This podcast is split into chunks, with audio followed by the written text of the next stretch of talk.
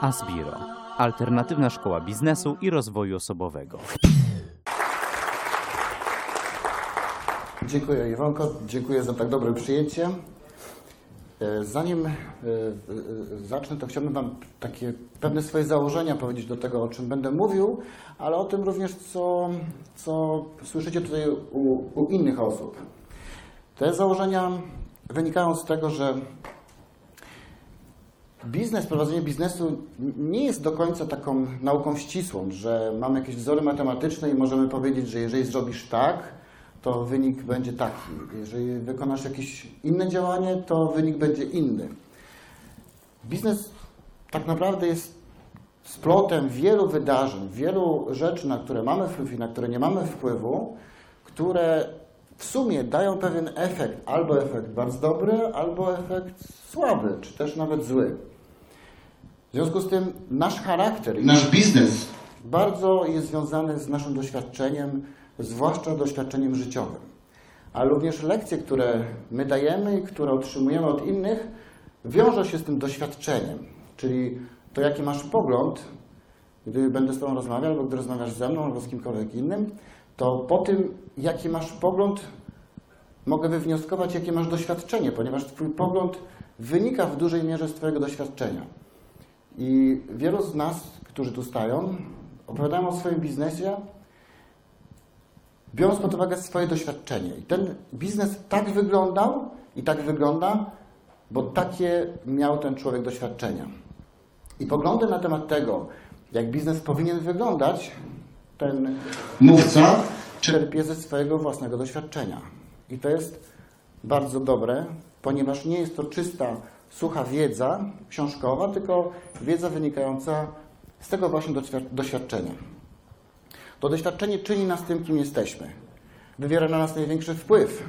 Jest jak piętno, jak takie znamie, które otrzymujemy, im to doświadczenie jest mocniejsze, tym to znamie jest wyraźniejsze. Na niektórych widać to piętno w ich wyrazie twarzy, w ich postawie i w tym, jak chodzą, jak mówią, jak się zachowują, czy są ostrożni, czy są agresywni, czy są optymistyczni, czy pesymistyczni. To nie dlatego często, że takimi się urodzili, tylko dlatego, że ich doświadczenie spowodowało, że takimi się stali. I ta postawa jest dla nich często taką tarczą, taką tarczą ochronną, czymś, co chroni ich przed kolejnymi porażkami albo która pozwala im osiągać inne sukcesy ze względu na tą postawę. Te doświadczenia są naszymi filarami, czyli czymś, co jest naszą konstytucją, czymś wewnętrznym, czymś silniejszym od poglądów. Nawet jeżeli czytamy coś, co odbiega od naszego doświadczenia, trudno jest nam zaakceptować to, ponieważ nasze, nasze doświadczenie temu przeczy. I nawet jeśli wydaje nam się, że to jest słuszne, to trudno jest nam to przyjąć, ponieważ my mamy inaczej. Jedno drugiemu nie przeczy, dlatego życie i biznes jest tak piękny, ponieważ nie da się po prostu przeczytać paru książek, wysłuchać kilku wykładów i powiedzieć: Ja już wiem. Masz podstawę, ale potrzebujesz wielu innych aspektów, elementów, żeby to zastosować i żeby to zadziałało. Każdy z tych rzeczy, które słyszymy, dobrze jest stosować, dobrze jest próbować zastosować, ale najczęściej jest tak, że musimy te różne myki, które ktoś nam proponuje, przerobić trochę dla siebie. Trochę je zaadoptować. Trochę je tak przerobić, żeby pasowały do naszego charakteru, naszej branży, naszego zespołu, który posiadamy, naszych kompetencji, umiejętności i tego, kim jesteśmy i jakimi chcemy być i jaki chcemy, żeby nas, nasz biznes był.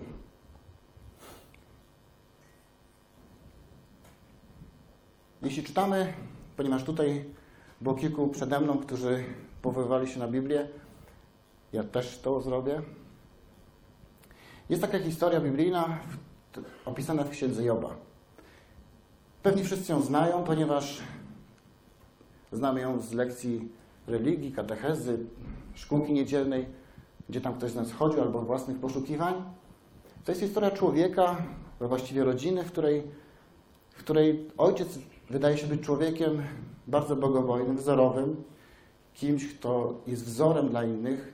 To jest tak pobożny, że składa ofiary, ponieważ obawia się, że być może jego dzieci, które są na jakiejś imprezie, być może zrobiły coś niewłaściwego. I on na wszelki wypadek składa z tego powodu ofiarę, bo obawia się, że być może coś było nie tak. Jest majętny, bogaty, ma szacunek u wielu. I gdy czytamy tę księgę, to następuje tam takie spotkanie. Narada w niebiosach, gdzie Bóg rozmawia ze złym, który i przed nim się chwali i mówi mu, czy ty widziałeś, przechadzałeś się po ziemi, czy widziałeś mojego sługę Hioba? Czy widziałeś Joba? Tak, widziałem. Czy zauważyłeś, jaki to jest porządny człowiek, jaki, jaki wzorowy człowiek? Tak. Ale on jest taki, ponieważ mu błogosławisz. Jest taki, ponieważ dałeś mu wiele dobrego. I następuje wiele wydarzeń, o których pewnie pamiętacie. Miał siódemkę synów, trzy dziewczyny, pełno wielbłądów, majątności i po kolei, po kolei wszystko tracił. Czyli człowiek, który jest bogobojny, który postępuje właściwie, postępuje tak jak trzeba, jednak jest obiektem pewnej narady. Jest obiektem pewnej rozmowy, na której nie ma wpływu, która gdzieś daleko od niego, ktoś na jego temat rozmawia i powiem tak brzydko, robi pewnego rodzaju zakład.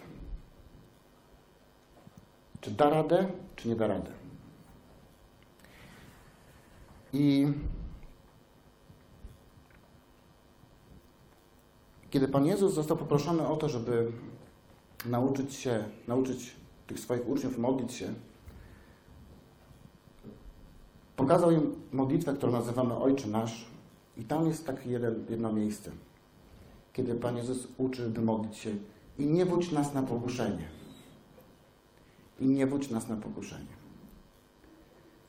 Więc jest coś, jest jakaś narada, w której, na której ten człowiek nie ma wpływu. Jest zachęta do modlitwy, w której mamy prosić Boga, abyśmy nie przeżywali takiego pokuszenia, takiego, takiej próby, takiej próby. Bo to nie chodzi o pokuszenie w sensie, że mi coś będzie kusiło, ale o próbę. Musimy modlić się o to, żeby nie przeżywać takiej próby. By jej nie przeżywać, bo nie wiemy, jak zareagujemy. Możemy chcieć być bohaterem, możemy uważać, że jesteśmy Bóg wie kim, ale w godzinie takiej próby możemy zachować się w sposób dla nas nawet nie, za, nie taki, który akceptujemy. I wczoraj któryś z, kolegów podał przykład Księgi Przysłów, rozdział 30, tam jest, ja przeczytam wam wersety dwa dalej niż to, co kolega podał. I tam jest z kolei tak powiedziane. Kłamstwo i fałsz oddalaj ode mnie, nie dawaj mi bogactwa ni nędzy. Żyw mnie chlebem niezbędnym, bym syty nie stał się niewiernym, nie rzekł, a któż to Pan? Lub z biedy nie począł kraść. Te dwie rzeczy, bym nie był aż tak bogaty, bym o Tobie zapomniał i nie był tak biedny, bym nie musiał zacząć kraść. Jeszcze nie wiemy, jak moglibyśmy zachować w różnych sytuacjach, a może już trochę siebie znamy, ale może już mam obserwację, że zarówno jeden stan jest bardzo niebezpieczny dla nas, jak i drugi tak samo. Nazywam się Darek Urbaś, mam 48 lat, jestem mężem żony, z którą w tym roku obchodzimy 25. rocznicę ślubu w lipcu. Jestem przedsiębiorcą, jestem ojcem, synem mojej 96-letniej mamy, bratem mojego sześciorga rodzeństwa, pomocnikiem dla wielu. Przez lata prowadziliśmy z małżonką biznes, którym to był sprzedaż materiałów budowlanych, który w, w maju 2011 roku, kiedy była gala Newsweeka. Ja z małżonką zostaliśmy wywołani, żeby dostać statuetkę najdynamiczniej rozwijającej się firmy rodzinnej mikro w województwie opolskim. I kiedy odbieraliśmy tą statuetkę, audytorium nie tak duże jak tutaj, ale oklaskiwali nas, byliśmy dumni, byliśmy w świetle reflektorów, zadowoleni, że osiągnęliśmy taki sukces. I kiedy odebrałem tę nagrodę, od, odwróciłem się do Kasi Gierczak-Grupińskiej i powiedziałem, Kasiu, dziękuję, ale my właśnie upadamy. Nasza historia to historia upadku ludzi, którzy uczciwie pracowali, ciężko pracowali i którzy przez kilka błędów, przez pewny splot wydarzeń utracili wszystko, utracili dobre imię, majątek, spokojne życie, poczucie własnej wartości, poczucie godności oraz wiele rzeczy, które na kilka lat zablokowały nas w dalszym funkcjonowaniu. Kiedy, kiedy bylibyście zainteresowani tą historią, nie chciałbym jej dzisiaj znowu opowiadać, ale jest rozmowa moja z Kamilem na YouTubie. Jeśli ktoś będzie chciał, może ją znaleźć.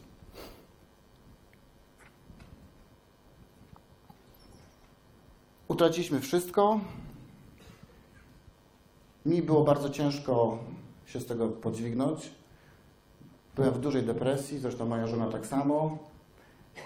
Nawet kupiłem polisę ubezpieczeniową z taką myślą, żeby wytrwać 3 lata, bo jeśli, nie wiem czy ta wiedza Wam jest potrzebna i nie wiem czy dobrze, że Wam ją mówię, ale moja koncepcja była taka, że jeżeli nakłamiesz nawet przy wniosku o ubezpieczenie, ale jednak jakimś cudem przeżyjesz 3 lata, to jak sobie jebniesz w głowę, to i tak mu muszą zapłacić.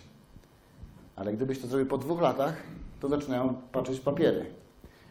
I może się okazać, że znajdą jakiś kwit, że byłeś walnięty po prostu. Albo paliłeś więcej niż zadeklarowałeś, albo piłeś więcej niż zadeklarowałeś i rodzina może nie dostać. Ale tak Pan Bóg sprawił, że byliśmy wtedy tak biedni i tak trudno nam było cokolwiek robić, że nie byłem w stanie utrzymać tej polisy, która kosztowała nas 100 zł miesięcznie. I Boże, tak się zdarzyło, że miałem po prostu przeżyć. W pewnym momencie, kiedy ta polisa padła, pomyślałem sobie, no okej, okay, dobra, no, to dobra, to będę żył w takim razie. Trudno. Jakoś dam radę, spróbuję.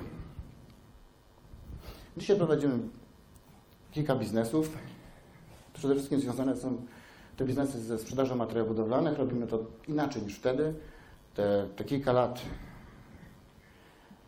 biedy, te kilka lat funkcjonowania we własnym biznesie pozwoliło nam na to, a zwłaszcza mi, żebym zweryfikował to, jak chcę to teraz robić. Robimy to inaczej, dużo spokojniej i z lepszymi wynikami. Mam taką swoją fuchę darmową.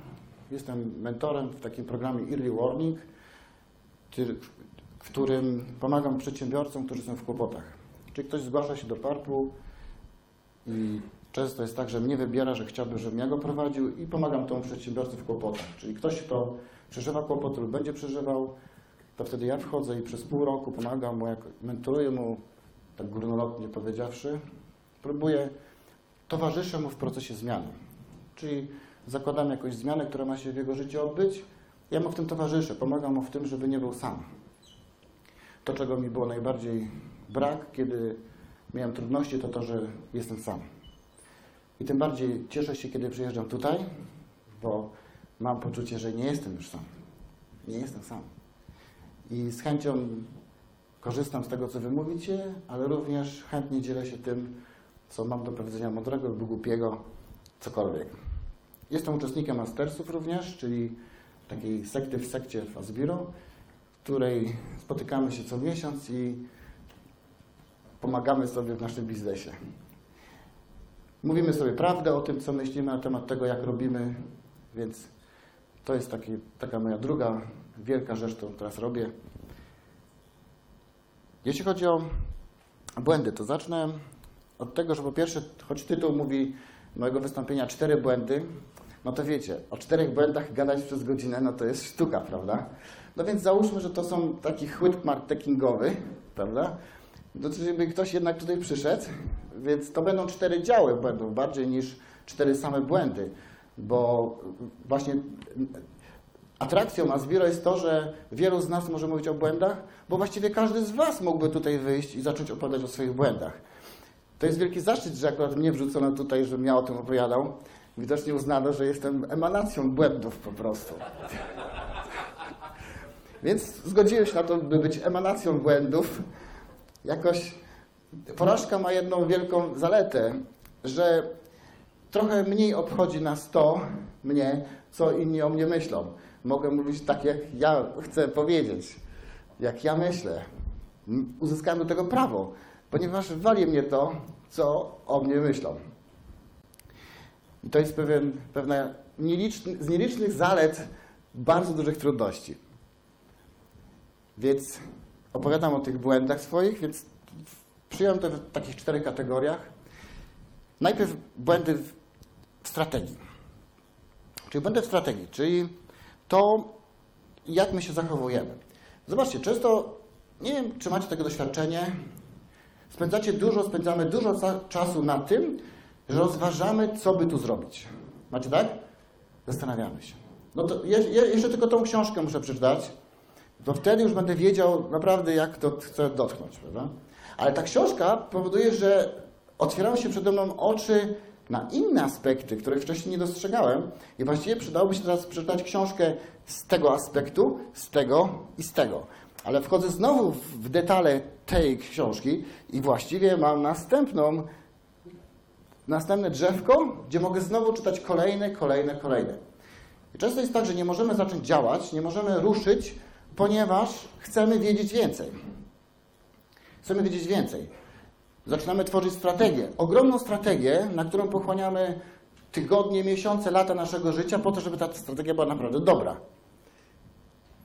No bo przecież jesteśmy profesjonalistami. Nie chcemy być potem człowiekiem, który wychodzi na zbiro na błędy w biznesie i się popisywać, że mi się nie udało, prawda? No my chcemy być w tej pierwszej grupie, która mówi, że mam 200-osobowy zespół i w ogóle wymiatam wszystkich, prawda? Chcemy być w tej grupie, a nie w tych, którzy mówią o błędach. No więc skupiamy się na tych, na tych strategiach, na tym, żeby to zrobić naprawdę dobrze, ale często jest tak, że zapominamy o dzisiaj. Moja myśl i sugestia dla Was jest taka, żeby myśleć o przyszłości, kiedy tworzymy biznes, ale nie zapominać o teraz. To co z tego, że Twoja firma za 10 lat będzie miała 10 osób, 20, 50, 100, jeśli Ty umrzesz z głodu dzisiaj, jutro? Najważniejsze jest to, żeby Twoja firma przetrwała dzisiaj. Dzisiaj jest najważniejsze. Ty dzisiaj musisz przeżyć. Ty dzisiaj musisz włożyć coś do gara, musisz dać coś żonie, musisz zaopatrzyć swoje dzieci, a nie za 10 lat, gdy będziesz ogromną firmą. Musisz myśleć o tym, co jest dzisiaj. Jutro może nigdy nie nadejść. Jutro będzie inne niż chciałbyś, żeby było. Jutro nie będzie takie, jak ty myślisz. Jutro zmieni się technologia i całe Twoje godziny, tygodnie, miesiące na tym snuciu tych planów, jakie ja to będę, jaka moja firma będzie, bierze w łeb, bo to nigdy nie nadeszło, bo przyszły inne narzędzia, inna moda, coś się wywaliło, zmieniło się prawodawstwo i Twoje godziny, tygodnie pracy zostały zmarnowane. Straciłeś czas.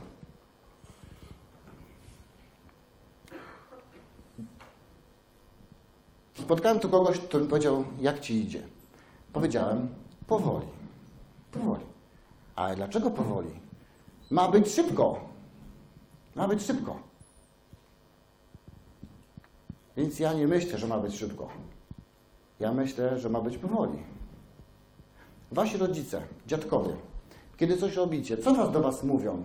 Mówią do was szybciej? Nie? Mówią wolniej. A dlaczego? To oni są leniwi? Dlaczego człowiek dojrzały mówi rób wolniej, rób spokojniej? Dlaczego na zachodzie, w fabrykach Polacy mają takiego zajoba, że podkręcają wszystkie możliwe normy. Niemcy sobie tam spokojnie robili byle jak. Dostało te swoje euro na godzinę i nagle przyjechali Polacy. Rozpiździel totalny.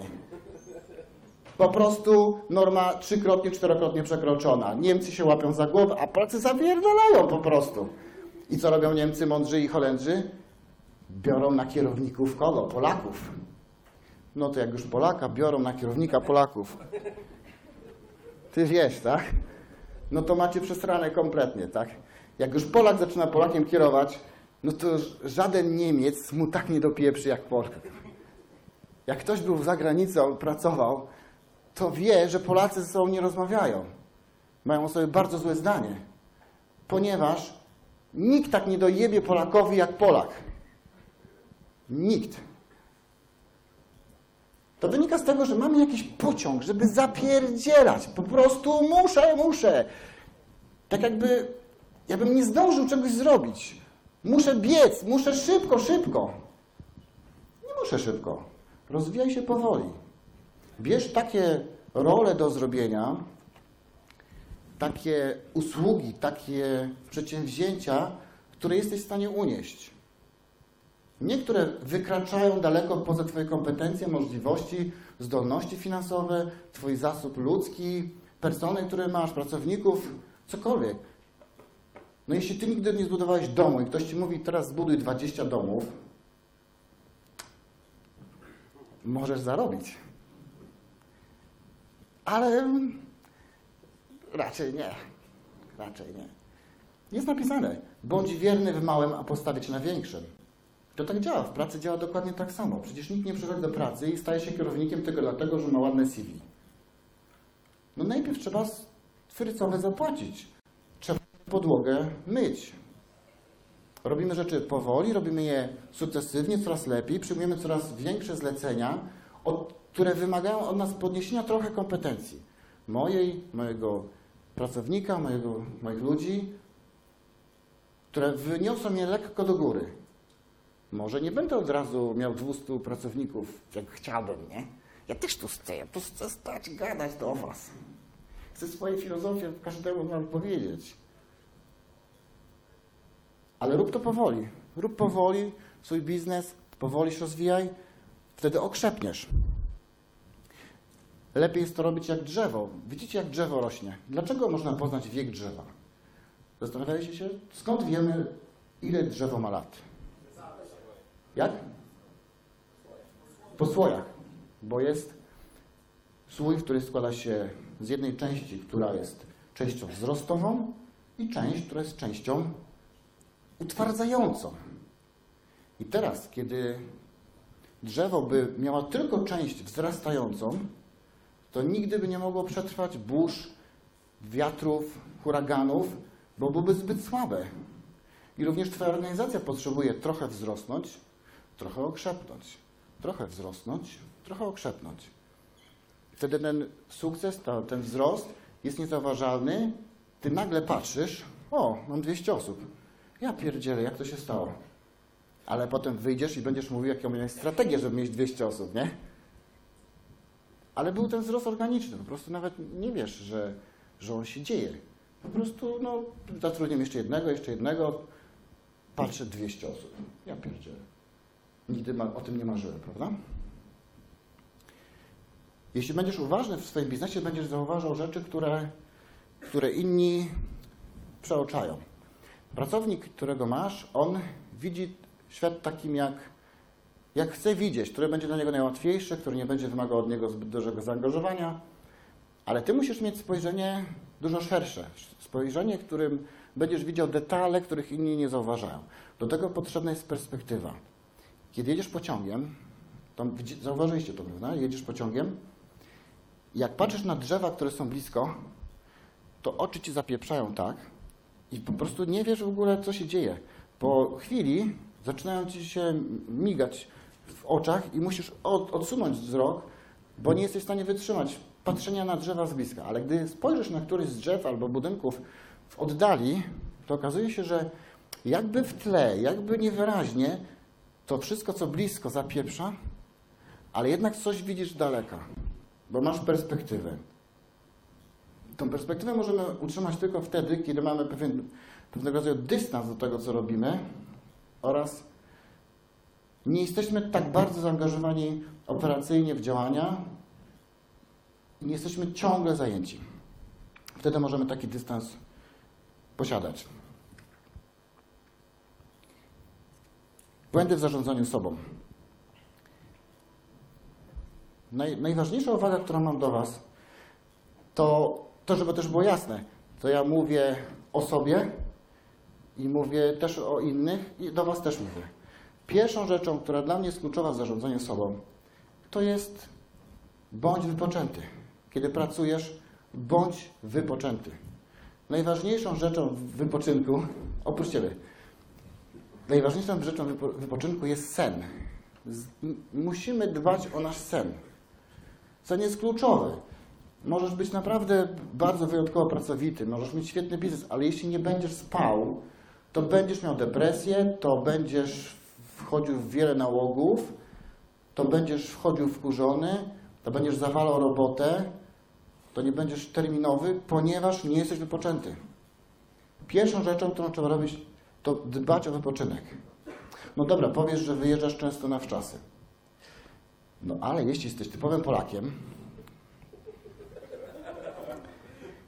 to ja rozumiem.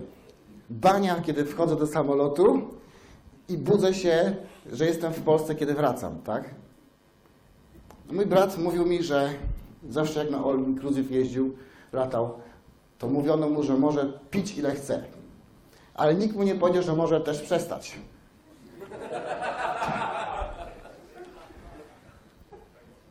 Więc gdy nawet jedziesz na taki urlop, na te dwa tygodnie, no to jeżeli masz dwa tygodnie bani, no to nie odpocząłeś po prostu. To lepiej się naduczyć w domu po prostu, taniej ci wyjdzie i chociaż jakaś większa korzyść będzie dla ciebie, bo mniej wydasz pieniędzy. Więc przede wszystkim bądź wypoczęty. Nie pracuj zbyt dużo po to, żeby obserwować i zmieniać to, co trzeba. Coś, co, o czym pewnie wielu z Was marzy. Wielu z Was marzy o tym, by mieć biznes, który się sam kręci. Taki, taki biznes, przychód pasywny taki, nie? Że to, to tak się samo dzieje, prawda? Okej. Też o tym słyszałem. Są nawet książki na ten temat.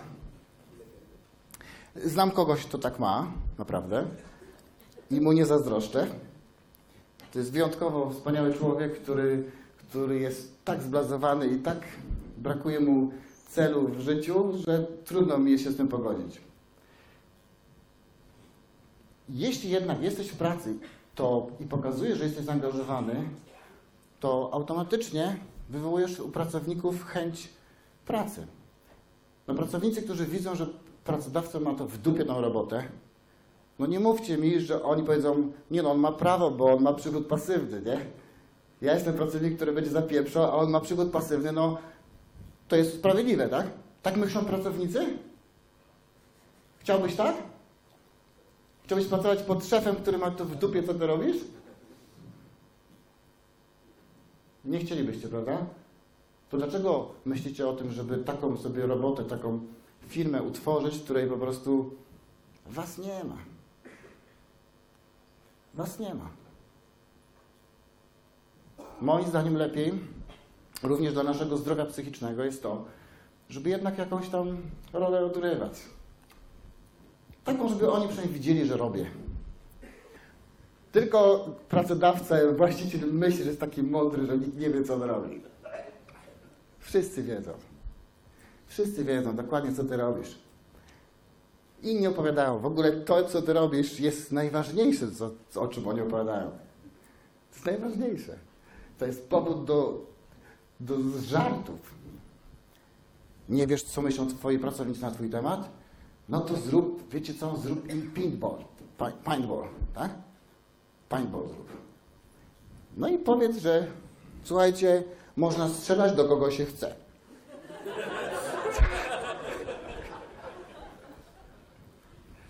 I wtedy zobaczycie przygód pasywny w praktyce.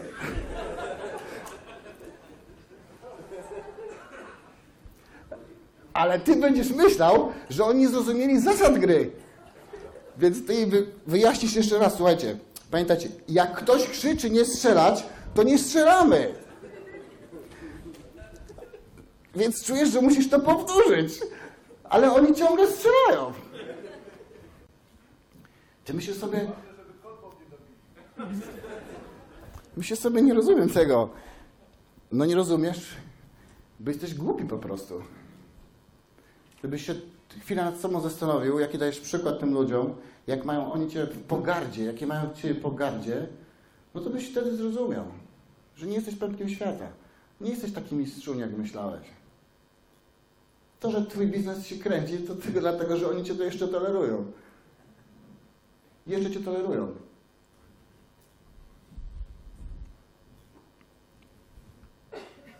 Bardzo dobrze jest, czego mi brakowało w okresie naszej upadłości, tej możliwości pogadania z kimś o problemach. Dzisiaj mam taką, takie doświadczenie, że dobrze jest mieć równowagę po obu stronach. Z jednej strony mam kogoś, kim się opiekuję. To jest zarówno w tym programie mentoringowym, jak i osobiście. Mam jakieś osoby, którymi, którym pomagam, których wspieram żeby dać im jakieś doświadczenie, żeby ich biznes szedł lepiej. Z drugiej strony spotykam się z ludźmi, którzy pomagają w moim biznesie, w naszym biznesie, żeby nasz biznes szedł lepiej. Dobrze jest mieć takie mentorowanie w jedną, w drugą stronę. Czyli daję komuś i przyjmuję. Dobrze jest prowadzić wykład, dobrze jest słuchać na wykładzie. Dobrze jest być mówcą i słuchaczem, tym, który pomaga i który pozwala sobie pomóc. Wy już jesteście o lata świetne, mądrzejsi niż byliśmy jako Polacy 10 lat temu czy 20, bo popatrzcie, wczoraj chyba ktoś popił tutaj, nie? No ale zobaczcie, cała sala jest, zobaczcie. Cała sala jest, a byłem pewny, że kolejnym moim błędem w biznesie było z, zgoda na to, żebym występował o 10 po Bibie. A jednak przyszliście, tak? Bo chcecie w jakiś sposób uzyskać korzyść w postaci czegoś, co doda coś do waszego biznesu. Kiedy twoja firma się rozwija i tych rzeczy, które trzeba zrobić jest naprawdę dużo, to trzeba wybierać to, co jest ważniejsze od tego, co mniej ważne. Tych technik na to, od czego zacząć, jest naprawdę bardzo wiele. Jest wiele szkoleń, które, które o tym mówią. Natomiast dla mnie naj, naj, największą taką najlepszym sposobem, żeby odróżniać to, co mam robić teraz od tego, co później, jest to, kiedy dostanę pieniądze za to, co mam zrobić. Czyli zawsze robię to pierwsze, co dostanę najszybciej pieniądze. I zobaczcie, nie muszę przeczytać ani jednej książki. Nie muszę iść na ani jeden wykład na ten temat, bo mam prościuteńką zasadę prostą, którą zapamiętam zawsze, którą mogę zastosować w każdym momencie, która jest łatwa, racjonalna, nie czyni mi krzywdy, nie tworzy zatorów, powoduje, że biznes rozwija się szybciej. Czy najpierw mam przyjąć pieniądze od klienta, czy najpierw wysłać towar? Czy najpierw zrobić ofertę, czy wystawić fakturę? Czy najpierw pojechać po kasę, czy pojechać z ofertą? Czujecie, jakie staje się to proste? Jedna mała rzecz. Czy mam coś zlecić pracownikowi, czy mam go wysłać po kasę? Czy on ma zrobić ofertę, czy ma jechać po kasę? Jeśli przeżyłeś kiedyś zatory finansowe, no to wiesz, że firma może wyglądać jak chcesz, Możesz być top, top 20 i Fortune, gdzie chcesz, ale jak nie masz pieniędzy, to się wszystko kończy. Zabawa się kończy. Więc najważniejsze jest zadbać o forsę.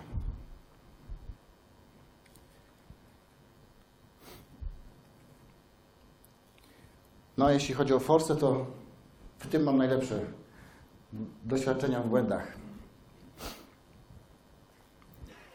to już jestem sam ja. Po pierwsze, z błędów finansowych, które robiłem i nie robię,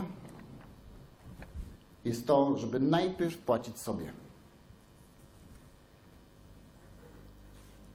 I znowu w Biblii jest napisane, że rolnik najpierw ma spożywać owoce swoich plonów, owoce swojej pracy. Jesteś rolnikiem, jesteś pracownikiem w swojej własnej firmie. Najpierw ty dostajesz wypłatę. Najpierw dbasz o swoją własną godność i o godność twojej rodziny. O twoją żonę, żeby miała pieniądze, które może wrzucić do gara. O. Nigdy nie pozwól na to, żeby firma zdominowała twoje życie na tyle, że zapominasz o wypłacie dla siebie. Ty możesz mieć mniejszą wypłatę. Kiedy firma zaczyna, możesz mieć małą wypłatę. Ale nie możesz najpierw płacić innym. Najpierw dbasz o siebie. Błąd, który popełniliśmy, ogromny. Kiedy firma upadała, to, to co zrobiliśmy? Bo ja byłem pełen dobrych myśli o ludziach jeszcze. Najpierw oddaliśmy wszystko, co mieliśmy. Wszystkie nieruchomości, pięć, dziewięć samochodów, kilka milionów na stanie towaru. Oddaliśmy wszystko. Wiecie, jaki był efekt tego? Czego się nie spodziewałem. Ale to było naiwne, że się tego nie spodziewałem. Nie miałem pieniędzy, żeby zacząć robić cokolwiek innego. Myślałem, że jak będę w porządku dla wszechświata, to on się mi odwdzięczy i też będzie dla mnie w porządku. Żyję, funkcjonuję, całkiem nie najgorzej, ale nie polecam tego. Najpierw płacisz sobie, najpierw dbasz o swój interes.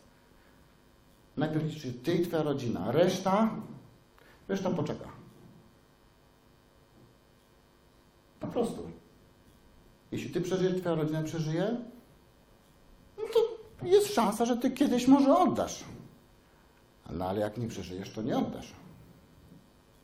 To na pewno nie oddasz. Ale musisz mieć taką postawę.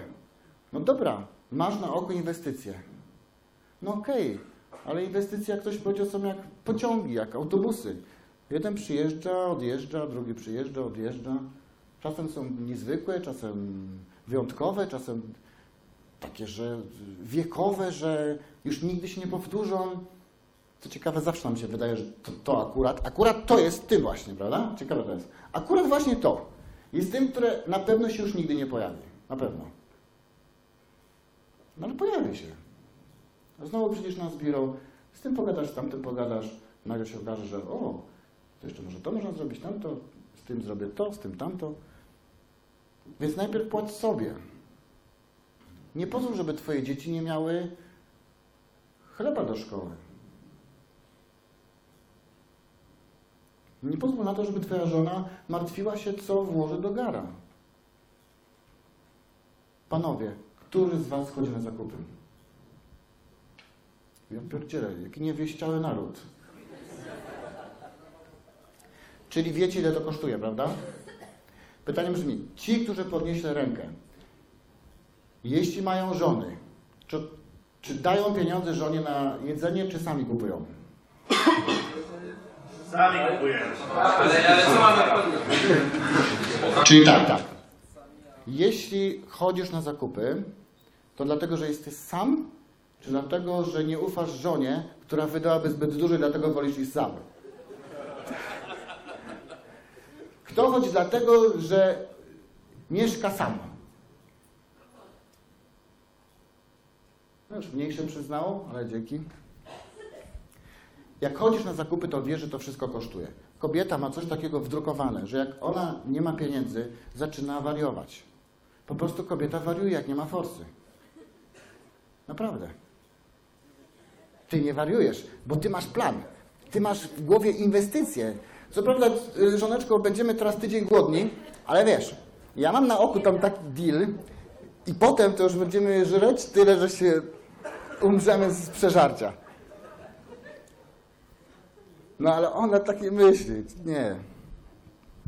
Wiem, to przeżyłem w autopsji, ponieważ. Więc doświadczyłem tego codziennie. Codziennie widziałem moją żonę, kiedy to przeżywa, kiedy. Jak ona, jak ona to znosi i zniosła to wspaniale. Słuchajcie, za parę tygodni będziemy mieli 25. rocznicę ślubu. Jest to coś fajne? Wszystkie rzeczy, które przeżyliśmy, przeżyliśmy razem. Razem podjęliśmy decyzję o tym, że kończymy firmę, razem podjęliśmy decyzję, że zaczynamy, że się rozwijamy. Tylko raz jej nie posłuchałem. Tylko raz. Bo już mi się kurwiki pojawiły w oczach. Pieniądze, dolary mi się pojawiły. Namierzył mnie gościu jeden. Wyselekcjonował mnie tam z paru durniów, że chyba będę dobry. Tak myślę, że tak zrobił. Byłem szóstą ofiarą. Mam tysiąc stron akt, co nieco wiem na temat tego. I widzę schemat, jaki robił. Namierzył mnie, a moja żona mówiła, Darek, z nim nie róbmy interesu. Ja mu nie ufam. Ja mówię, nie no, żoneczko, ty tego nie rozumiesz. Ty tego nie rozumiesz, wiesz. Ja wiem. Ty nie wiesz wszystkiego. Ja ci nie mogę powiedzieć, ile na tym zarobimy. Wiesz, po co cię denerwować, nie? Ale ja wiem. Wiecie, moja żona jest, mnie kocha, no i mnie słucha, tak? Nieraz żona nie powinna słuchać męża po prostu. Nieraz powinna powiedzieć, ty durniu, nie możesz tak robić, tak? Nie możesz tak robić. Ale nie. Ja budowałem autorytet przez wiele lat. Wiecie, nagrody, tutaj wyjazdy, dyplomy. Poka- mogę wam pokazać, że mam dyplomów.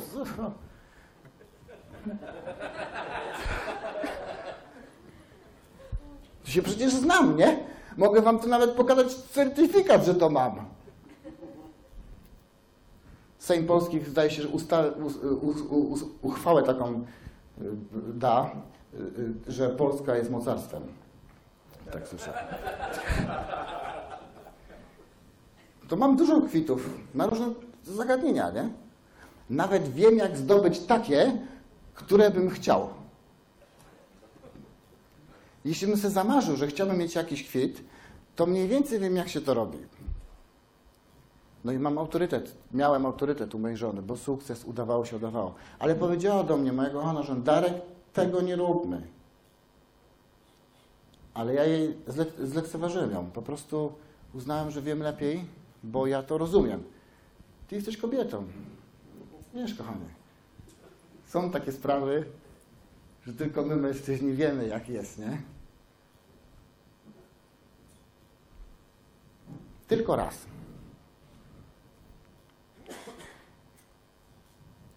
Drugim błędem, który był najważniejszy, jeśli chodzi o ten zakres finansowy, to jest to, że zaufałem banksterce. To, co teraz powiem, powinien mówić na tym drugiej sali. Mieliśmy kredyt bankowy i kiedy ten gościu nas oszukał, poszedłem do banku i mówię tak, panie banku, panie prezesie, wiecie, jest taka sytuacja, że gościu mnie oszukał na duże pieniądze.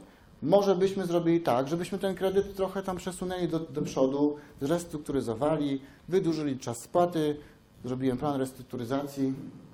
Banksterka mówi, tak, oczywiście. Panie, trzy miesiące gadaliśmy. Umówiliśmy się na podpisanie aneksu w środę na 8 rano, a we wtorek o 14.50 przyszedł faks, wtedy były faksy, że wypowiadają umowę kredytu z terminem spłaty 7 dni. Więc jeżeli prowadzisz biznes, w którym dużo zależy od banksterki, to to jest bardzo niepewny biznes. Naprawdę. Jak ty myślisz, że ta babka, co z nią rozmawiasz w banku, się do ciebie uśmiecha, to to ci w czymkolwiek pomoże, to jesteś w głębokim błędzie. Ci chłopcy naprawdę wiedzą, jak robić biznes, a ten biznes robią na tym, żeby takich jak ja i ty robili tak w, w konia, żeby się nawet nie zorientowali, że zostali wyruchani po prostu. Jedną z nieruchomości przejęli od nas za 550 tysięcy. Przez 7 lat skurwysyny płacili łącznie 130 tysięcy podatku od tej nieruchomości. Czyli ich koszt związany z pozyskaniem tej nieruchomości wyniósł 700, tak? 700 tysięcy. Wiecie, po ile te skurwysyny go sprzedali? Po 7 latach? Za 220. Za 220. A wiecie dlaczego? Bo pan prezes powiedział, pan nie, Urbaś, pan nie będziesz do mnie mówił, jak my zrobimy. My zrobimy tak, jak my chcemy. "A, To jest dorosłe życie. Te swoje Excele możesz schować w dupę, jak, jak jakiś gościu w Wall Street powie, że twoja branża jest fe. To twoje Excele na nic się nie zdadzą, jeśli wstrzymają wszystkie linie kredytowe na twoją branżę. Tak było w naszym przypadku. Mogliśmy się uratować. Ale to był rok 2011, kiedy wszyscy oszaleli, że branża budowlana jest do dupy. Branża budowlana jest zła. Materiał budowlany jest ryzykowny. Deweloperka jest ryzykowna. Jezu. Słyszeliście o tym, że były takie czasy, że mówiono, że deweloperka jest ryzykowna? Wiecie, że takie, że takie czasy były. A wiecie, jak, jak zapierdala kredyt, który jest wypowiedziany przez bank? Wiecie jak? Nie wiecie. Wisieliśmy w banku po spłacie wielu, wielu setek tysięcy, zostało nam 150 tysięcy. Po dwóch latach, może trzech, ale raczej dwóch, wisieliśmy w banku 2 miliony złotych. Z tych 150 tysięcy, które zostały. Nie myśl sobie, że wisisz nadal tyle samo, jak bank ci wypowiedział umowę. To tak zapierdala, że po prostu, jak ja bym nawet narkotyki zaczął sprzedawać, to i tak bym nie dał rady. Chociaż dobrym sprzedawcą jestem, ale by mnie zdążyli zabić, zanim bym to zarobił. Więc jeżeli opierasz swój biznes o dużą dźwignię, zwłaszcza związaną z maksterką, to jest to bardzo ryzykowne. Ostatnie dwie rzeczy, żebyście chociaż mogli mnie zdania zapytać. Jak najmniejsze koszty. Biznes się wywraca dlatego, że jak jesteśmy na euforii, jak nam się udaje, to popełniamy koszty. Stałe koszty, dużo stałych kosztów, bo my nie jesteśmy frajerami. Chcemy jak najmniejsze podatki płacić, prawda? Więc jazda z kosztami. Ale zauważcie, że nie popełniamy kosztów wtedy, kiedy nam jest źle, tylko kiedy jest nam dobrze. Ale płacimy wtedy, kiedy jest również źle. Ale najczęściej jesteśmy tak nabuzowani w euforii, że już zawsze będzie tak, a nawet lepiej, że popełniamy błąd wielki, że tak się zatowarowujemy kosztami, że pracujemy na dużym ryzyku. I ostatni punkt. Abonament. Mój ulubiony. Robić biznes tak, żeby nie płacić żadnych abonamentów. Niczego. Niczego, co jest abonamentowe. Ale samemu tworzyć biznes taki, żeby nam płacili abonamentowo. Dobra? Czyli nie wolno robić tego, żeby płacić, ale żądać od innych, żeby tak robili. Tak? Abonament jest bardzo szkodliwy, ale tylko wtedy, gdy my musimy płacić. Ale jest bardzo dobry, jeśli inni nam muszą płacić. Mam jeszcze jedną karteczkę, ale nie będę mówił, ponieważ zostało mi 10 minut. Dam Wam szansę, żebyście o coś mnie zapytali. Jakby co, to na razie dziękuję.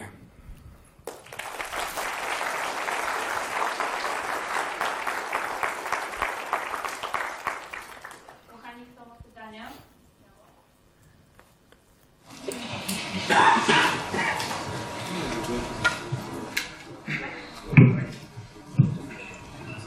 Witam, Kamil z tej strony. E, Ja mam pytanie. W momencie, gdybym chciał zakupić maszyny na leasing, czy to jest stosunkowo ryzykowne podejście do biznesu? A brałeś już kiedyś leasing?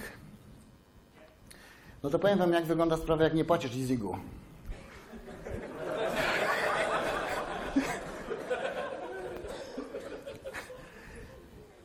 Powiem tak. Są takie sytuacje, gdy nie ma wyjścia, prawda? Bo jeżeli masz biznes, który działa i na przykład robisz dużą sprzedaż, produkcję czegoś, ale masz kontrakt, możesz mieć kontrakt, który zwielokrotni Twoje dochody, ale wymagałby on dotowarowania na przykład nową maszyną, no to jeżeli masz pokrycie w, w sprzedaży, to mimo wszystko ja bym to zrobił. Wtedy wizję bym wziął. Ale zaczynając biznes od wzięcia leasingu, to bym tak na pewno nie, nie robił, nie? Po drugie, leasing bardzo fajnie się nie płaci, powiem Wam. Bo Jak nie płacisz leasing, to ci zabierają to, co leasingowałeś. Naprawdę nie wiecie, co się dalej dzieje? Co się dzieje? Sprzedają za ile sprzedają, a i tak dalej płacimy. Nie masz tego, na co się zdecydowałeś i dalej wisisz kasę. Dalej wisisz kasę. Więc jest to obarczone ogromnym ryzykiem, ogromnym, więc jest tylko ten jeden warunek. Jeżeli masz pokrycie w sprzedaży, rób. Ale pewnej, najlepiej takiej, jakby się dało, która by była tak długa jak okres leasingowania.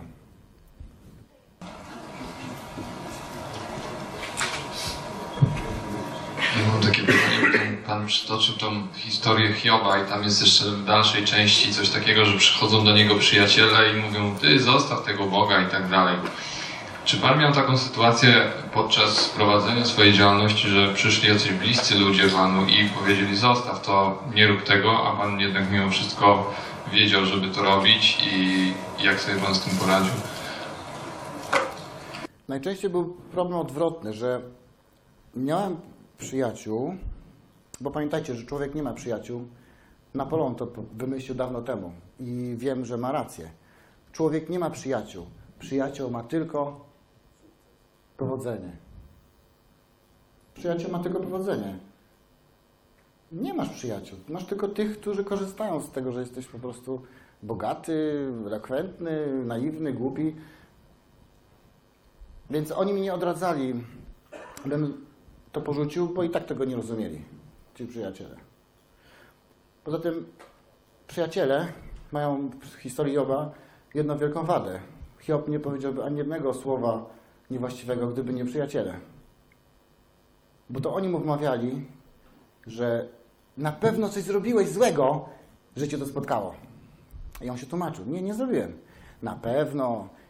Ja przeczytałem całego Joba jednym tchem, żeby poczuć tą atmosferę. Zobaczyłem, że, że oni mu chcieli udowodnić, że musiał popełnić błąd, grzech, że go to spotkało. Witam Mariusz. Ja rozumiem, że e, cała ta sytuacja była związana z, e, z tym, że Pana ktoś oszukał. Czy nie ma sposobów na takich ludzi? Bo skoro sześciu oszukał, to sześciu mogłoby tu występować tak jak Pan, prawda? Czy nie ma sposobu na takich ludzi? Ja też zostałem oszukany i, e, i też mam takie doświadczenia i nie udało mi się ściągnąć tych pieniędzy. Ale czy nie ma jakichś metod, żeby faktycznie jakoś ostrzec innych, żeby nie zostali oszukani przez takich ludzi? Dziękuję za to pytanie. Są oczywiście takie metody. Yy, Po pierwsze, nie wchodzić w biznes z tymi, którzy są niewiarygodni. Najważniejsze. Najważniejsze. Ja powiem Wam, że byłem na tyle mądry, że stworzyliśmy naprawdę dobrą umowę. Naprawdę dobrą umowę.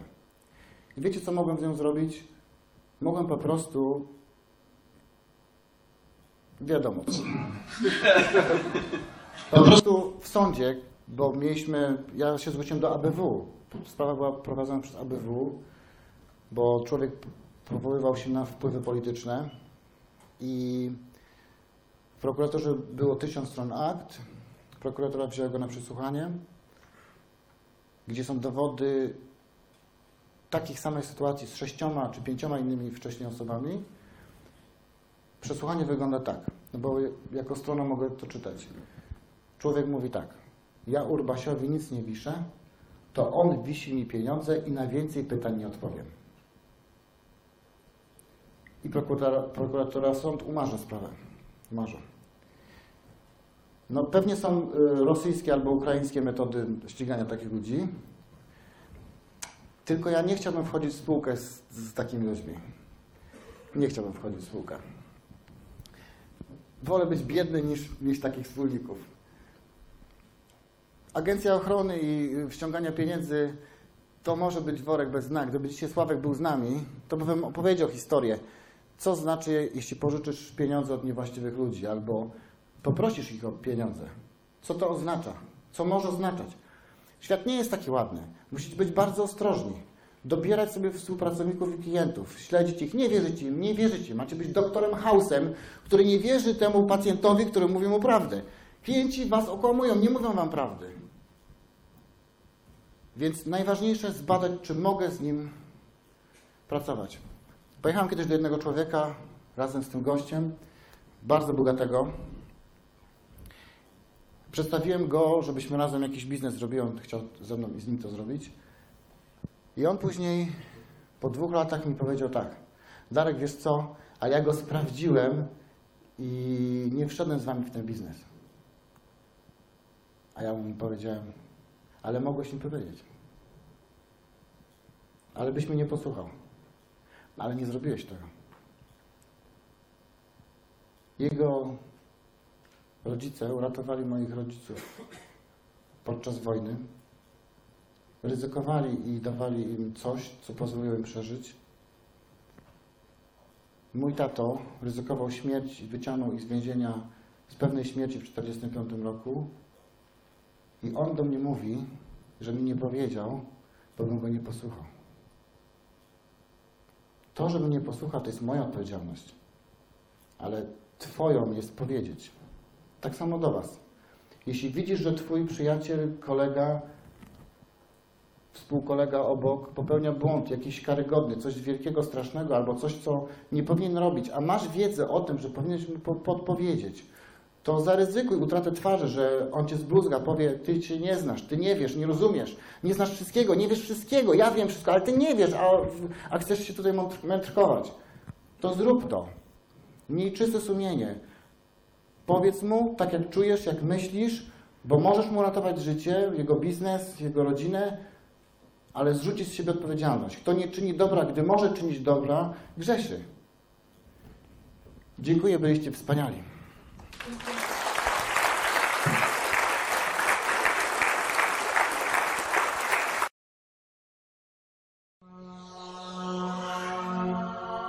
Asbiro. Alternatywna szkoła biznesu i rozwoju osobowego.